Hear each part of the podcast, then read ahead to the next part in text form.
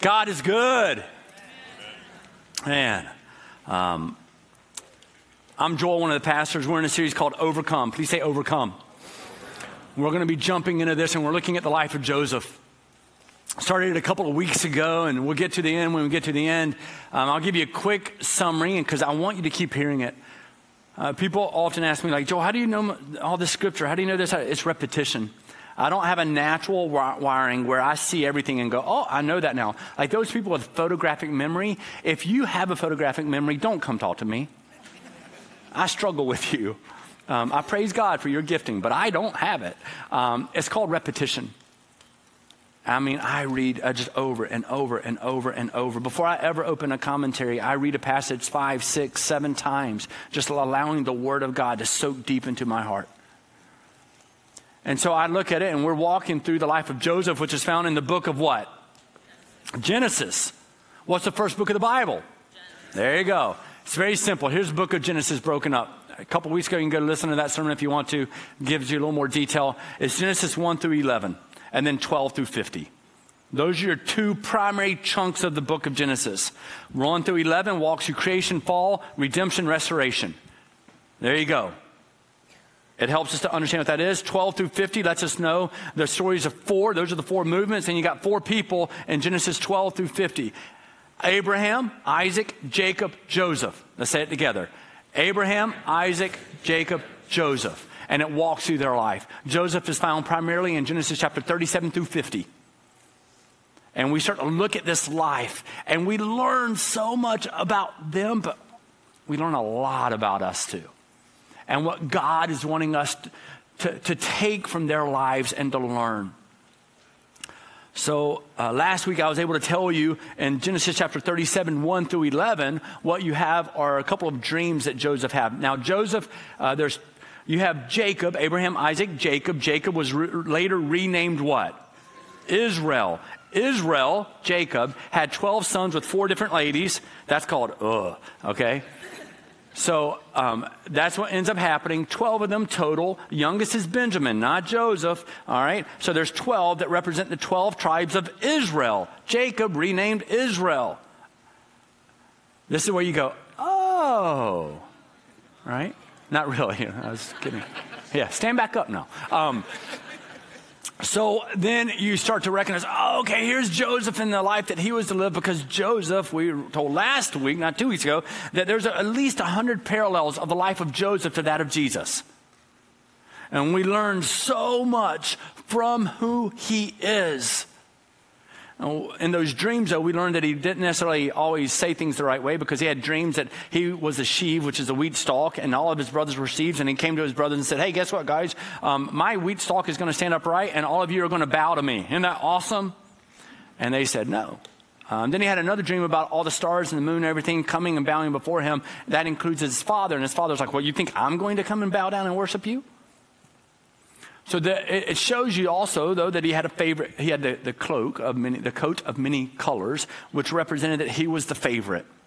Once again, I asked this last week, how many of you know that you're the favorite of the family? Raise your hand. Some of you learned nothing from last week. All right? That was Joseph's dilemma as he would he recognized he was the favorite, which means he would even in, in Genesis chapter 37 verse 2, he saw his brothers weren't working very well, so he came and he tattletaled, ratted them out to his father, hey, these, my brothers aren't doing that good of a job. Um, so this, they, they, they kind of viewed Joseph in a way, and I actually think he did it out of innocence. I think he did it out of purity. But sometimes we don't absorb that very well. And so we see in this passage, before I start reading it, we see, we see the brothers of Joseph, the 10, not, Benjamin was not there, but we see 10 of them, and they're tending to the sheep in Shechem. Everybody say Shechem. All right? So he goes to Shechem, finds out that they're not in Shechem. I just think it's a cool name. That they're actually about 10 miles away from there in Dothan. All right? So he's being asked by his father to go find them and see if everything's going okay, which tells you that Joseph is at home. He's the favorite. So now he's going to go once again and see if they're doing a good job. This is the context that we are in. Uh, it would have been somewhat normal for people to travel 10 miles, 15 miles, 20 miles away. That was somewhat normal for them in order to make sure that the flocks had everything that they needed. Um, but that's a long way, by the way. This, this last Thursday, I'll tell you how long it is um, and how hard it is. This last Thursday, um, I looked at about five of our guys who work here and I was like, hey guys, let's go for a walk. They're like, sure. So um, this happened several days before because one of my buddies wanted to go for a walk. And um, I was like, we'll go 50 miles. Let's go 50 miles. So meet at my house at 6 a.m. Um, and so we did that. And I had already decided by Wednesday, we hadn't even started on the walk. I was like, 50 miles, that's a long way. And I started doing the math. And I was like, it's going to take us like 15, 16 hours. I can't, I don't have time for this. So we reduced it to 26 miles, a marathon. We're going to walk a marathon on Thursday. Well, then I started thinking about it again before we even left. I was like, 26 miles is a long way. And so, long story short, we walked to downtown. We walked 15 miles, and then we had somebody pick us up. You're laughing when none of you walked 15 miles. Um, and my, my, point is, just a long way. My legs are they're, they're fine, but I still feel it a little bit, even a few days later. And um, it was a great time to talk and to speak about what God was doing in people's lives. And um, it was an important time. We were done late morning, and then we got to go to work and prepare for this elder retreat that we had. But it's a long way. It wasn't a big deal to them, though. That was the life they lived. Man, they would go and do this and take the sheep over here. All of these things are unfolding. And that's what takes us to Genesis chapter 37, 12 and following. Will you please stand, please, for the reading of the Word of God? This is serious.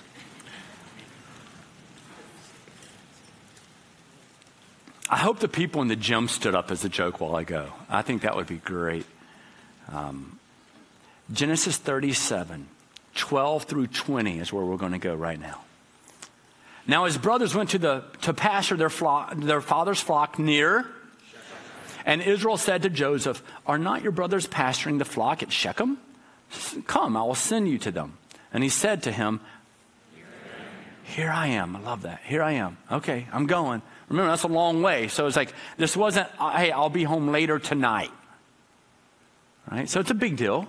Like, okay, so yeah, here I am. So he said to him, uh, Go now, see if it is well with your brothers and with the flock, and bring me word. So he sent from the valley of Hebron, and he came to Shechem. And a man found him wandering in the fields. He's, trying, he's going, where, where are my brothers? I thought they were here. Where are they? And the man asked him, What are you? I'm seeking my brothers, he said. Tell me, please, where they are pasturing the flock. The man said, They have gone away, for I heard them say, Let us go to Dothan. So Joseph went after his brothers and found them in Dothan, and they saw him from afar. And before he came near to them, they conspired against him to what? To kill him. They said to one another, Here comes this. Come now, let us kill him and throw him into one of the pits. Then we will say that a fierce animal has devoured him, and we will see what will become of his dreams. This is the word of God. You may be seated.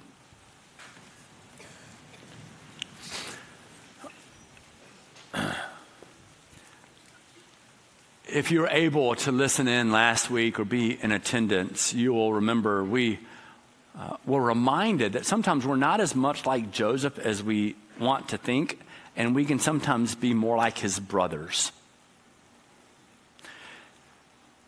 Joseph has on this coat. It would have been long sleeve. It would have represented that very coat that they knew very well that they were envious of, and we were able to speak about that as well. You're going to see the byproduct of envy and jealousy today, by the way, and they see Joseph coming from afar wearing this coat. Not doing the hard work, but coming to see if they were working hard. And Joseph finds his brothers in Dothan, not in Shechem, and he had made this, this journey to inspect their work reminded again in 37 verse 2 that he would rat them out if they weren't doing what they wanted him to be doing. And so it says very quickly, and I love his response. He says, Hey, Dad, if you, Father, if you want me to go, I'll go. Here I am.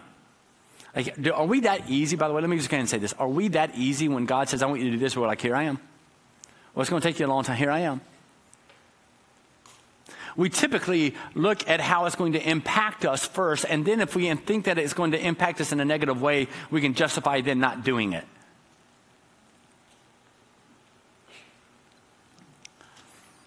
So he goes to finds his brothers. He goes to a man, there's a man there over there in Dothan, and so he's like, okay, yeah, he goes to Dothan, and they see him coming. Verse 18 and 19, they see him from afar, and before he came near to them, they conspired against him to kill him. This was already in their heart. I mentioned jealousy and jealousy and envy. Here's the word I would, if you could walk away from, from today with this, it would probably serve us all very well. The words are this slow creep. You know what slow creep is? In the South, we have this thing called, uh, when I was growing up there, this thing called kudzu. I haven't seen it here. Kudzu is something, it, it's a plant that was brought over from Asia, and it, it just, you can't kill it. You can spray it. I mean, it just grows. It takes over. Like, there's barns. You can't see the barn. It's just kudzu everywhere. It just starts to take over. It starts to envelop absolutely everything. Well, that's often what jealousy and envy does in our life. It starts to take over all types of things and it starts to envelop all parts of our life. And so now this is what jealousy and envy was leading to. Because remember, they already didn't really care for Joseph very much. He's one of the youngest outside of Benjamin. He is the youngest. And so they're looking at him going, why does he get to be the favorite? Why does he get to be able to do this and do this? And he gets to wear the coat and he gets to come evaluate our work rather than do the work. This isn't fair. And so they see him coming and they conspire to kill him. Friends, our sin problem begins in the heart. And it's a slow creep. I'm, I'm, i truly have been praying that the people who are hearing these messages are going, I need to acknowledge the sin, the envy, the jealousy in my life so that I don't have that slow creep coming into play. You see, slow creep, one of the things it produces is a critical spirit. They don't know what Joseph is about to do, but because of the history that they have with him, because of the envy, because of the jealousy, they automatically assume that it's something negative. Maybe he was bringing them a big meal to eat and say, Dad wants you to come home. They didn't even ask the question, did they? They see him coming from afar and they conspired to kill him. Friends, we need to acknowledge the small things in our life what we often speak about here are the splinters, the little things that become irritated because if you ignore the splinters, they become bigger issues. And at that point, it's on you. Well, it's not fair I have all these problems. You didn't deal with it when it was a small problem. And so they have this envy, they have this jealousy. I can't believe that he gets to do this. Why don't I get to do this? It's not fair. Why does he get to go to school over there? I get to go, I have to go to school over here. If we would start seeing us as God has made us rather than how we believe others see us, we would live in a life of victory. And so jealousy and envy is here. It's slow creep. And for many of us, slow creep has happened. Slow creep's about to happen. It starts with jealousy and envy. It's been a long time. It's, this has been a process and a journey, right? This was happening over time. It started when they were young. They knew that he was the favorite. It says, and Joseph was born and he was the favorite. We know that from the time he was six years old when they moved. And so here he is as the favorite, and this is growing over time. And now, because of that slow creep, and maybe for some of you, that slow creep in your life has distanced you from someone that it should not have distanced you from. It has caused you to speak ill of people that you should not be speaking ill of.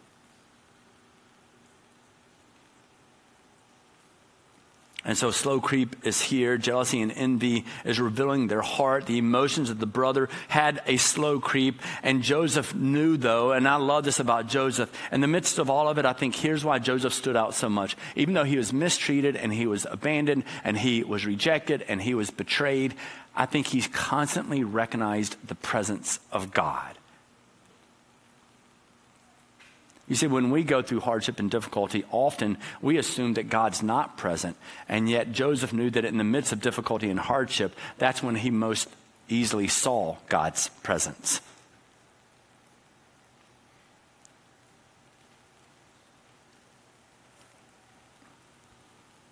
Just wanted to soak in. There's slow creep. Now, another problem that we see here and a lesson that we learn I think Joseph made his brothers feel uneasy. Right? Like, have you ever been around that person who just loves the word and loves scripture so much and and their zeal the Lord makes you feel uneasy? You're like, sometimes you just want to have a bad day.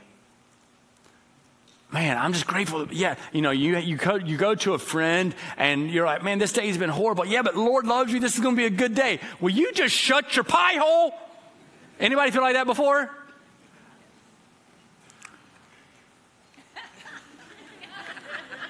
really? First word that came to mind, self-righteous. No, I just you, you know what I mean? Like those people. Here's one of the things that I think that we learn in this lesson from Joseph toward his brothers is I think that sometimes the spiritual zeal of others make us feel uneasy. Does the spiritual zeal of other people in your life make you feel uneasy? And by the way, that's called conviction. You feel this heaviness in your life. Let me, let me tell you how it works, okay? Just to remind the new people here, you need to recognize that we are broken. We're all sinners. We all mess up. There's nothing you can do to pay that price. You can try to be a good person, but now if you're defining good for yourself and other people define it differently than what is good, the Lord tells us what is good and what is perfect. You can't define morality outside of Jesus. And so then you recognize that God gave his son, Jesus Christ, to die for you so that all who acknowledge who he is through faith will know what it is to have eternal life. That's called salvation, understanding what Christ has done. And as soon as you truly, with your heart, baptism, which we'll celebrate later on, if you want to get baptized today, come on. We already got almost 20 people being baptized. Love to have some more people. Yeah, come on, you can clap for that, right? We need to celebrate that. But what we start to recognize is that all of a sudden, as soon as you say yes to Jesus Christ, Holy Spirit comes into your life and he starts to speak into your life. That's why we say conviction is a blessing because it's often the Holy Spirit saying, Hey, what are you doing? But some people don't like that feeling. And so what we do, because it makes you feel like you've done something wrong. Well, likely you have. But it doesn't mean God doesn't want to redeem and restore you. That's what we forget to speak about. God can redeem anyone from anything at any time. We know this, so we need to actually start living in it. And so here, the brothers, that conviction in their life, they reject it. And so they see their brother Joseph coming from afar and they go, We gotta, we gotta kill him. Like, think about that slow creep. It started with envy and jealousy and ended with, We're gonna kill him. Some of you have envy and jealousy and bitterness and resentfulness in your life. It starts there. And then you go to a friend and you go, Can you believe blah, blah, blah, blah, blah? It just took another step and you are a gossip and you are a slander. And some of you say it just like that. You go, man, we'll be like, man, can you believe that that Jeff? if there's a Jeff in this room or anywhere else, I'm sorry, but I'm about to beat you down. like, there, no, there, there's a Jeff, and you go, hey, Jeff, can you can, you believe what Jeff did? Can you, can you believe what, what Jeff, I can't believe, God just gives him every, he just gets, he's always shown, he gets every promotion, he gets to do this. Or, man, can you believe their attitude? They always walk around like this. And can you believe that they're doing this? As soon as you do that, you're a gossip and you're a slander. And then what we do is say, yeah, but I'm just sharing with them because I need to get it off my chest. It's good for me. Am I talking to anybody yet? No, you're a gossip and a slander. The Word of God says if you've got a problem with someone, you go to them in love, right? We also go to the passage that says, let your gentleness be evident to all. And you go to them and say, hey, brother, sister, like, like I got some envy with you. I don't know if it's from you. I don't know if it's just because of my sin, but I don't want it to be there. But I see what God's doing in your life sometimes. I'm like, it's not fair. I want that too. And it's created this resentfulness. And now I assume things of you that I don't even know if are true, but I assume them of you because if I think this about you, I assume this has to be true too. Am I talking to anybody? It's a slow creep.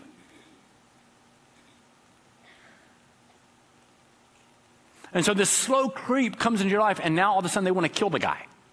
Their brother Like it's not some, it'd be one thing. In a little bit, you're going to find out about a caravan of Ishmaelites who come and they end up buying them for 20 shekels and then take them and sell them to one of the uh, Pharaoh's leaders, Potiphar, and he lives in his house. You'll get all this, okay? And so he, it's not like it's a bunch of strangers who want to kill him. It's his brothers.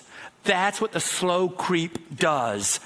Friends, the blood of Jesus is thicker than any other blood. These are your brothers and sisters, and you're going to allow slow creep to create hostility and resentfulness and bitterness in your life. And so instead of seeing others for who they can become in Christ, you're only seeing them for the jealousy and the envy in your life. And so now your insecurity is forcing you to live according to the captivity of self rather than surrendering that and living according to the victory of Jesus.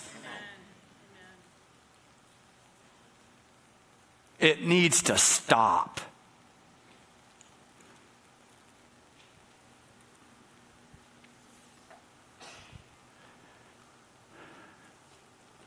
And so they came near to, he was coming near to them. They conspired, verse 18, conspired against him to kill him.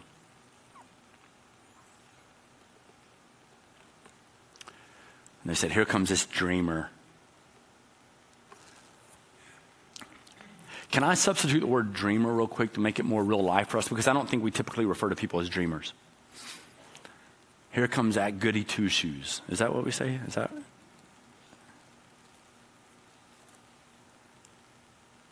Here comes that guy who thinks he has the answers, even though we know that he's just so crazy in love with Jesus. He doesn't care about what you say, he cares so much about what God says. That's just what he's going to do.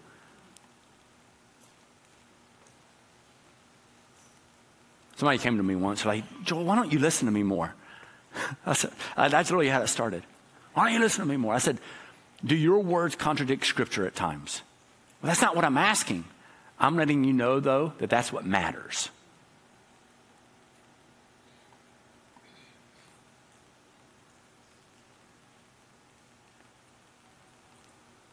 Here comes that dreamer.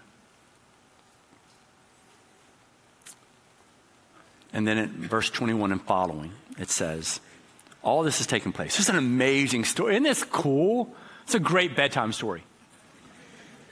It's better than David and Goliath. He killed the guy. Sleep tight. right? It was like, tell Noah's Ark story before they go to bed. Yeah, the entire world was wiped out by God. Sleep well, buddy. Ah. So one of his brothers, you're going to hear about two brothers right now, Judah and Reuben. Who? Here's Reuben. Remember 12 tribes of Israel. Sorry, start picking these things up. Reuben hears this and he rescues him out of their hands. So I, I think that Reuben is wanting to do good here, which I, I think is very, very positive because um, we already know in Genesis chapter 35, Reuben ends up making, uh, ha- making love, having sex with one of the concubines of his father. So he already messed up. Like, big time. I don't know why. I don't know what's changed his heart here. Maybe God has gotten a hold of it. I don't know. God can redeem. And yet it tells us Reuben hears about what's taking place. I guess they weren't all right there together because the sheep would have been all over the place. It's not like the conversation that we're having right now is going to be heard if somebody's a quarter or half mile away or a mile away. And so they're all coming together, and he's like, Oh, hang on. He rescues them out of his hand, saying, Let us not take his life. Reuben said to them, Shed no blood. Throw him into this pit here in the wilderness, but don't lay a hand on him. That he might rescue him. So he's saying this so he would rescue him out of the hand to restore him to his father. He wanted him to go home. So when Joseph came to his brothers, they stripped him of his robe. There it is. The one that signified what? Favoritism and, hey, yeah, you're the bomb diggity, right? They stripped him of his robe and the, the robe of many colors that he wore. They took him and they threw him into a pit. The pit was empty. It says there's no water in it. And here's the resp- in verse uh, Genesis chapter 27, verse 30, uh, uh, 35, 25. It says they throw him into the pit and they sat down to eat.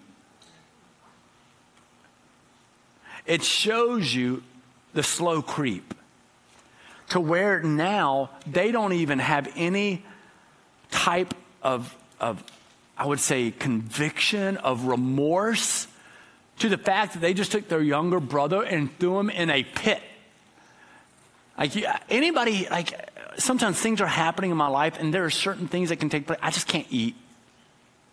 Like it, it's right there. Right? I just can't eat. And I, I, I would think that if I just threw my brother into a pit to die, it would be one of those times. And they sit down to eat. What does sitting down to eat represent? It represents fellowship, it represents having a good, good time with each other. And this is their response. Does the heartache and the pain of others, has it ever triggered joy in your heart?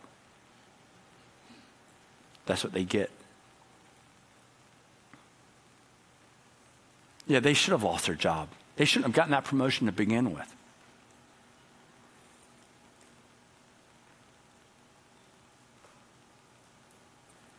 It's not in the sit.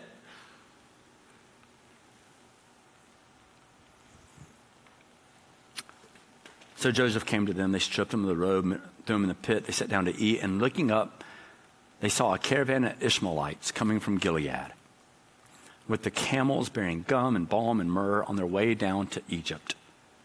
Judah said to his brothers, What profit is it if we kill our brother and conceal his blood? Come, let us sell him to the Ishmaelites, and let not our hand be upon him, for he is our brother, our own flesh. And his brothers listened to him.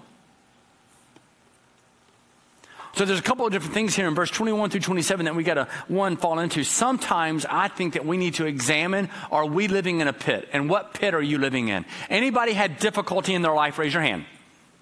Right? And sometimes you think you just can't bear anymore. You're going, my marriage is falling apart. Financially, I'm going to be in ruin. You don't, you know, it's like, I hate my job. I'm trying to keep my head above water and I'm sucking air and I'm in a pit or physically I've got ailments. Maybe you're walking through some really horrific and bad things, maybe cancer or something like that. And you're going, I don't know what to do next. I feel like I'm in the pit.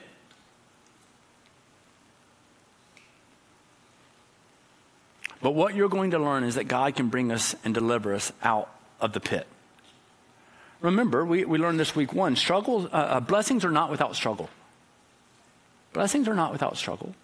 God can, if surrender to Him, God, it doesn't mean that God causes the pain and the heartache, but God can use them if surrendered to Him. The story I always tell, right, is I've been hit a couple times by drunk drivers. God didn't make those people drink way too much, cross the line, and hit me head on.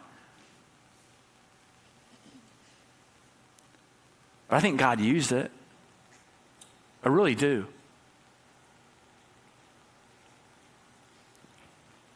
I remember being in the hospital and they're pulling all the glass out of my arm. I was like, I need you to hurry. They're like, why? I'm like, because I had to preach the next morning. And they're pulling all out. And I can tell you right now, I think that nurse knows Jesus. Did God use it?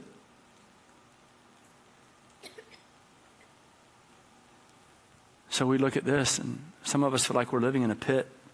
But know this you're about to learn that God can still deliver us from that pit, no matter what's going on. Joseph had just been betrayed by his brother, thrown into a pit to die, and you're going to see God work.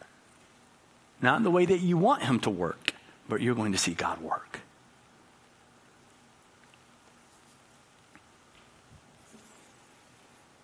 So, as he's there in the pit, a caravan comes along. Reuben helps to make sure that he's thrown into the pit, as you've already heard.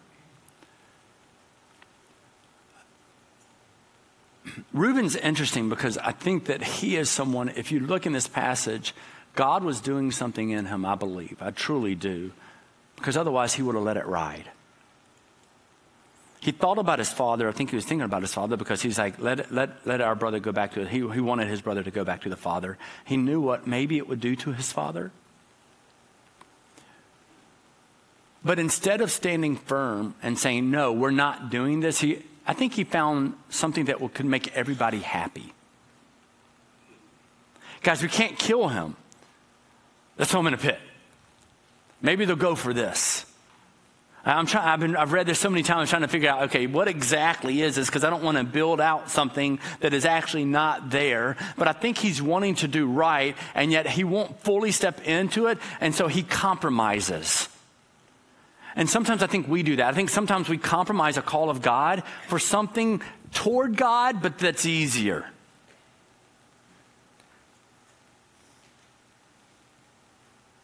I mean, why could he not have just said, No, we're not doing this. He's our brother. I know that he's the favorite. We don't like it very much. And we know that he think, we think that he gets all the good stuff and we get all the bad stuff. And it's not fair, but it is life. We're not doing this, guys. And let it be that so that Joseph can sit down and eat with them. No, it doesn't happen. It doesn't happen. And sometimes maybe we're the ones compromising a call of God for something just a little bit easier. And we feel like we're stepping toward God, but it's not where He really wants us to land, but at least we get a little way there. And maybe these other people buy into it so that we're not too isolated ourselves. Because what if trying to do the godly creates hostility not only for them, but for us?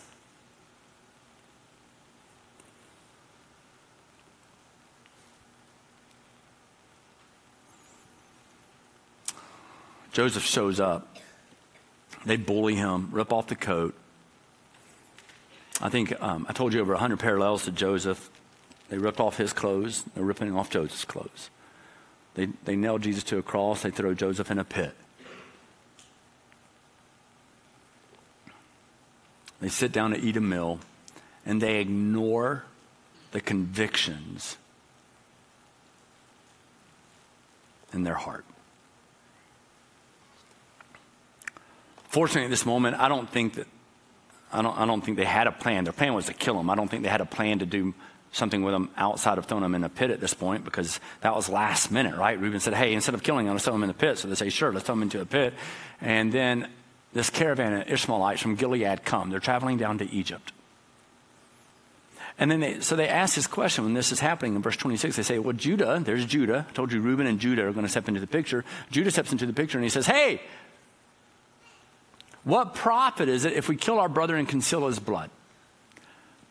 Now, part of what I read in this is someone saying, We're not going to get anything for that. Let's at least make a buck or two. Now, I hope some of you are good at math. They're going to sell him for 20 shekels. How many brothers are present? 10. Benjamin's not there. I'm not counting Joseph. How many brothers are there? How many shekels are they going to sell them for? How many do they each get? Not that much. Whenever you have to divide anything by 10, it's usually not a good thing. But at least they get to make a little bit. And so now they're willing to do something evil in order to profit something in the temporary. Joseph's emotions, I don't know what they were. He's brought out of that pit. Maybe he, when they are bringing him out of the pit, they're thinking, he, he's thinking to himself, okay, finally, my brother's wised up. This is great. This is great. But no, he gets out of that pit and he sees a bunch of people he doesn't know that he is then being sold to. So they sell Joseph to these traders, this caravan of Ishmaelites for a profit of 20 shekels. And then in verse 28 through 36, the Midianite traders passed by. Midianite traders, Ishmaelite traders, same. They drew Joseph up and lifted him out of the pit, sold him to those Ishmaelites for 20 shekels. They took Joseph to Egypt. And when Reuben returned to the pit, now this is important. This, is, this, is, this will get you a little bit.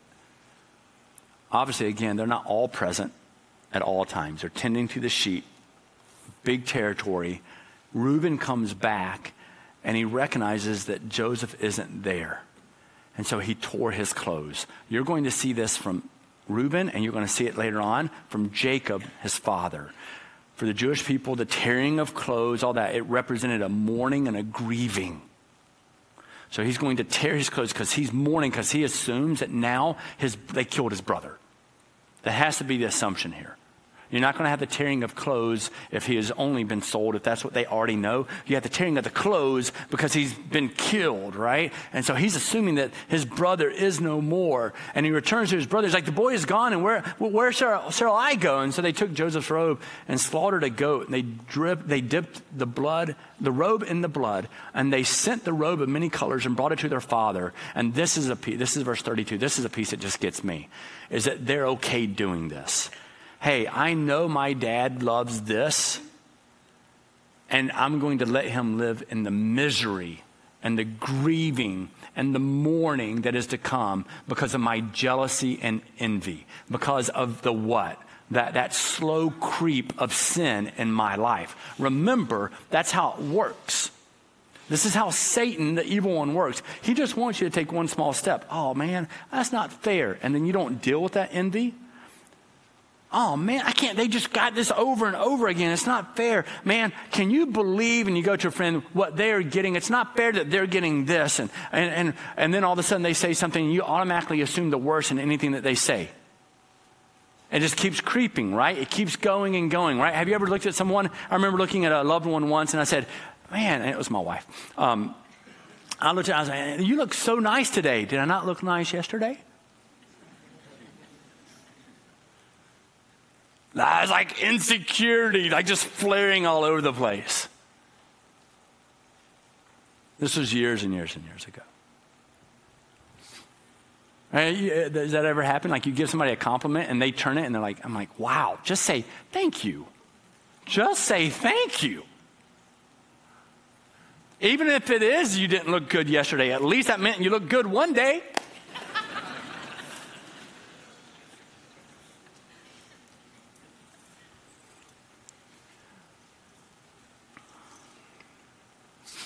And so we uh, see these brothers allowing for such pain.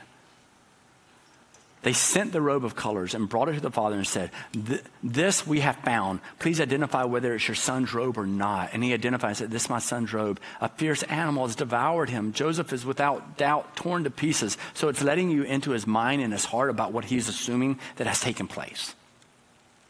So they see this and it says that Jacob, verse 34, tore his garments, there it is again, and put sackcloth on, a sign of grieving and mourning.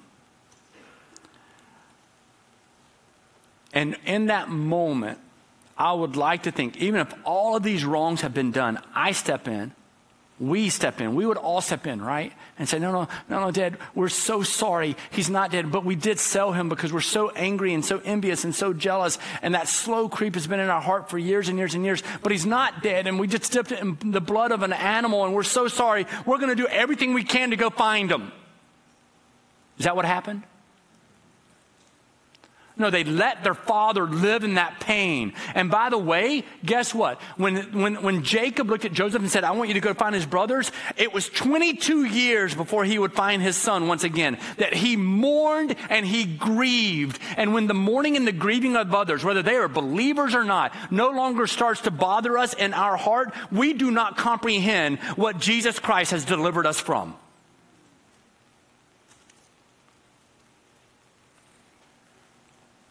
Like, I'm, I'm trying to let us sit in this because I think we need to sit and soak.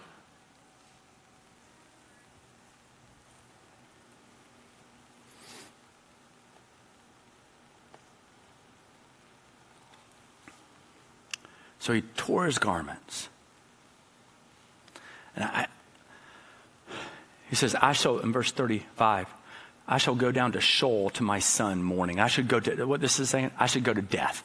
I'm going to go to death mourning. And they're, they're okay with this. They're, where's their conscience? What, what do you need to surrender in life to live with a clear conscience? Have some of you had slow creep? And that's where I want to end it today. I just want you to process. I, I want us to go, man, look at what Joseph has been betrayed, and yet he's still striving to live in the presence of God. I truly believe that. But the brothers, look at what they've done with the slow creep. Look at what it's caused. And they're okay with the mourning and the grieving from others. Look at what they've done. And some of us need to step in and say, I need to surrender. Some of you need to surrender to Jesus because there's so much, some of you are truly, you, there's hatred in your life, and envy, and jealousy, and resentfulness, and bitterness. You don't even celebrate how God is using someone else because you go, it's not fair, it should be me. I should be the favorite.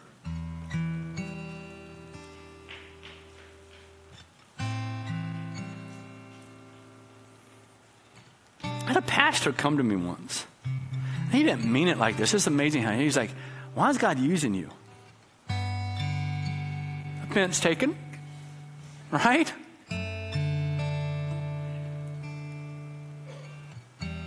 So I don't, I don't, his ways are higher. Like he was talking about the church. He's like, why is God using this church? Like, what's the name again? And why do you have an E on the end of point? Never heard that one before. no clue, by the way.